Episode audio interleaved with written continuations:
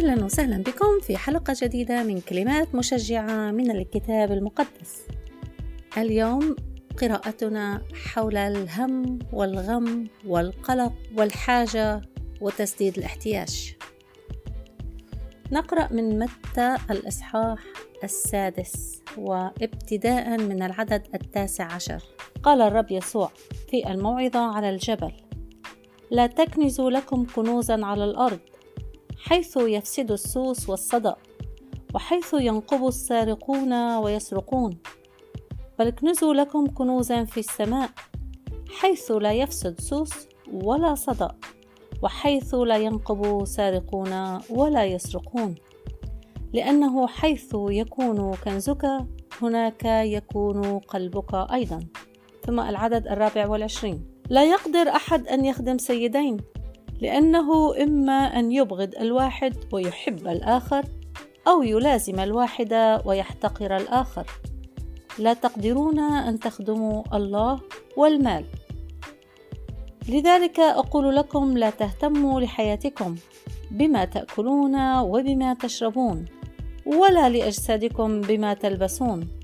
أليست الحياة أفضل من الطعام والجسد أفضل من اللباس؟ انظروا إلى طيور السماء إنها لا تزرع ولا تحصد ولا تجمع إلى مخازن وأبوكم السماوي يقوتها.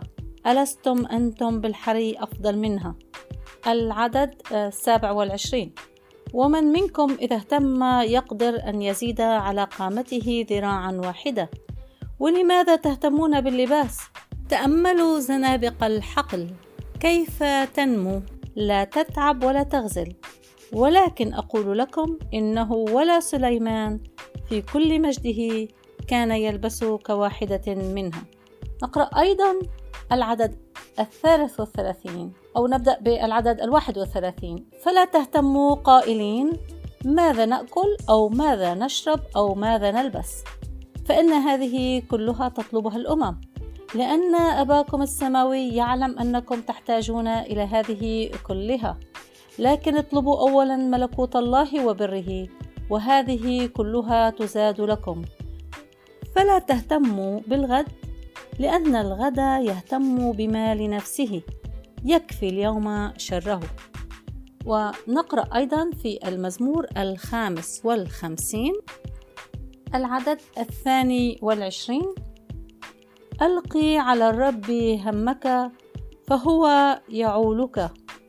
لا يدع الصديق يتزعزع إلى الأبد. فهذه وعود الرب لنا. الصديق لا يتزعزع إلى الأبد. كما نقرأ أيضا من رسالة بطرس الأولى الأصحاح الخامس والعدد السادس. فتواضعوا تحت يد الله القوية لكي يرفعكم في حينه ملقين كل همكم عليه لأنه هو يعتني بكم. فإذا كل الهموم الأرضية نلقيها على الرب. قال الرب نلقي همنا عليه وليس المسؤوليات. علينا مسؤوليات في هذه الأرض. الرب يشجع النشاط والاجتهاد والعمل الكريم ولكن لا يشجعنا أن يكون محور حياتنا هو حب المال وحب آه، الأشياء الظاهرية ولا قيمتنا نرى قيمتنا في الثياب التي نلبسها أو فخامة البيوت التي نعيش بها أو فخامة السيارات ووسائل النقل التي نستخدمها. الكنوز الحقيقية هي الكنوز التي نخزنها في السماء والربح الحقيقي هو الربح الروحي. الرب يقول اطلبوا ملكوت الله وبره وهذه تزاد لكم. لا تحدد للرب طلبات مادية. الرب يزيد هذه ويعطينا احتياجاتنا. لا نكون نعيش في حياة طمع ونطمع إلى الأكثر من الأمور المادية. الرب يسدد الاحتياجات. نلقي همومنا على الرب. نجرب من الصباح. نستيقظ. نقرأ كلمة الرب ونأخذ مواعيد الرب. وهذه هي الأهم. هذه المواعيد وهذه الحياة الروحية هي التي تحدد حياتنا في المستقبل في حياتنا الأبدية. ملكوت الله وبره هو أهم من كل ما يحصل. إحنا قال الرب يسوع زنابق الحقل تلبس آه، حلة جميلة والعشب جميل ولكن كله يزول. الأمور الوقتية الأمور الأرضية كلها تزول. لماذا نتعلق بالأرضيات؟ لماذا نتعلق بأن نجعل قيمتنا من قيمة ممتلكاتنا؟ الرب يسوع قال ليس لابن الإنسان مكان يسند رأسه. الرب يسوع لم يكن آه، يبحث عن قصور. التلاميذ أنفسهم لم يكونوا أغنياء لم يكونوا يعمروا قصور ولا كانت عندهم أفخم السفن. نرى أن السفينة انكسرت في بولس. فلا نرى أن التلاميذ آه، ليس هناك قصر. هذا قصر بطرس وهذا القصر كان ليوحنا. لا نرى أي ذكريات من هذه القصور لأن هدفهم كان ربح النفوس هدفهم كان نشر بشارة الإنجيل هدفهم كانت الكنوز التي تخزن في السماء حيث لا يسرق السارقون. نحن نتمثل بالرب يسوع نتمثل بالرسل. لماذا نتحرك نحو الغنى المادي والازدهار المادي وأصبحت كل قيمتنا حياة مادية مادية ماديات؟ وأصبح الشخص الذي يريد أن يجمع المال من الآخرين يقول لهم ليس عندك مال فإذا عندك مشكلة في حياتك الروحية. لماذا؟ لماذا هذه التعاليم؟ لماذا نقول للناس أن حياتك مستوى حياتك المادية هو مستوى حياتك الروحية؟ هذا ليس صحيح. هذا ليس صحيح. كثير من الأتقياء كانوا يعيشون حياة التقشف كانوا يعيشون حياة تسديد الاحتياجات وليس أكثر. الرب يسوع طلب في الصلاة الربانية قال لنا نصلي خبزنا كفافنا أعطنا اليوم.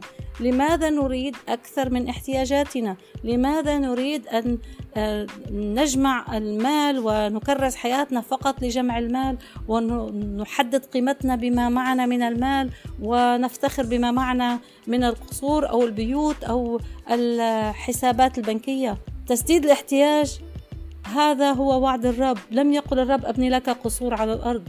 حياتنا الزمنية سوف تزول. آه، ألا نعرف؟ هناك الناس الذين تركوا قصورا ماذا تركوا؟ كل إنسان وضع تحت التراب في النهاية. كل ما عنده لا قيمة له. آه، صدقوني لم أحضر أي جنازة. أي جنازة؟ كنت في جنازة شخص كان آه، مليونيرا. وفي هذه الجنازة الناس تكلمت عمل الخير الذي عمله كيف استخدم أمواله في خدمة الآخرين آه، كيف ربى أولاده التربية الصالحة. الأولاد كانوا يفتخرون بالوالد الذي كلمهم عن الرب وعلمهم عن الرب ولكن لم أجد أي شخص يقول وترك في حسابه البنكي كذا مليون دولار. لم أسمع هذا. لا أحد. من سمع في جنازة الناس تمدح الإنسان بكم كان غنيا؟ قولوا لي تذكروا. كل ما يمدحون فيه بما عمله من الخير أو العمل الصالح. وهذا العمل الصالح الذي يعمل باسم الرب يسوع هو الكنز الذي نبعثه إلى السماء. ربما يسأل سائل هل هناك خطأ بأن أكون مليونيرا؟ هل هناك خطأ أن أكون ناجحا وغنيا؟ والجواب لا هناك ليس خطأ ولكن إن كانت هذه الأموال تصبح سيدة على الإنسان يصبح الإنسان عابد للمال. إن كان جمع المال يجعلنا نلجأ إلى طرق غير صالحة أصبحنا عبيد للمال. الرب يقول لا تقدر أن تخدم سيدين الله والمال. فهل أنا أخدم الله بالمال الذي عندي؟ أم أنا أنسى الله بسبب طمعي في تجميع المال؟ فالمال بحد ذاته ممكن أن نستخدمه لخدمة الرب لإرسال مرسلين ولكن المال الذي يصبح سيدا ونصبح نحن عبيدا له هذا المال يصبح شر يحرق صاحبه بشره. فلننتبه الرب قال محبة المال أصل لكل الشرور. لم يقل المال لكن محبة المال. فللتوضيح كثير من الأغنياء الذين استخدموا غناهم لمجد المسيح ولدعم الإرساليات ولدعم الخدمات الروحية والرب باركهم وهذه الكنوز التي كنزوها في السماء. كنوزنا إلى السماء ونحن على الأرض. نرسل الكنز. ما هو الكنز الذي في السماء؟ هي الأعمال الصالحة. هي اتباع الرب يسوع. بأمانة. تبشير الناس عن الرب يسوع. هذه الأعمال هذه الكنوز التي تكنز لنا في السماء. أما الكنوز الأرضية يا أحبتي إنها كنوز فانية وأي كنز نحصله. إن كان عندنا كنوز إن كان عندنا أموال نستخدمها لاحتياجاتنا ثم نساعد آه، في خدمة الرب وفي نشر البشارة. لا تهتموا لا تهتموا بما في الأرض.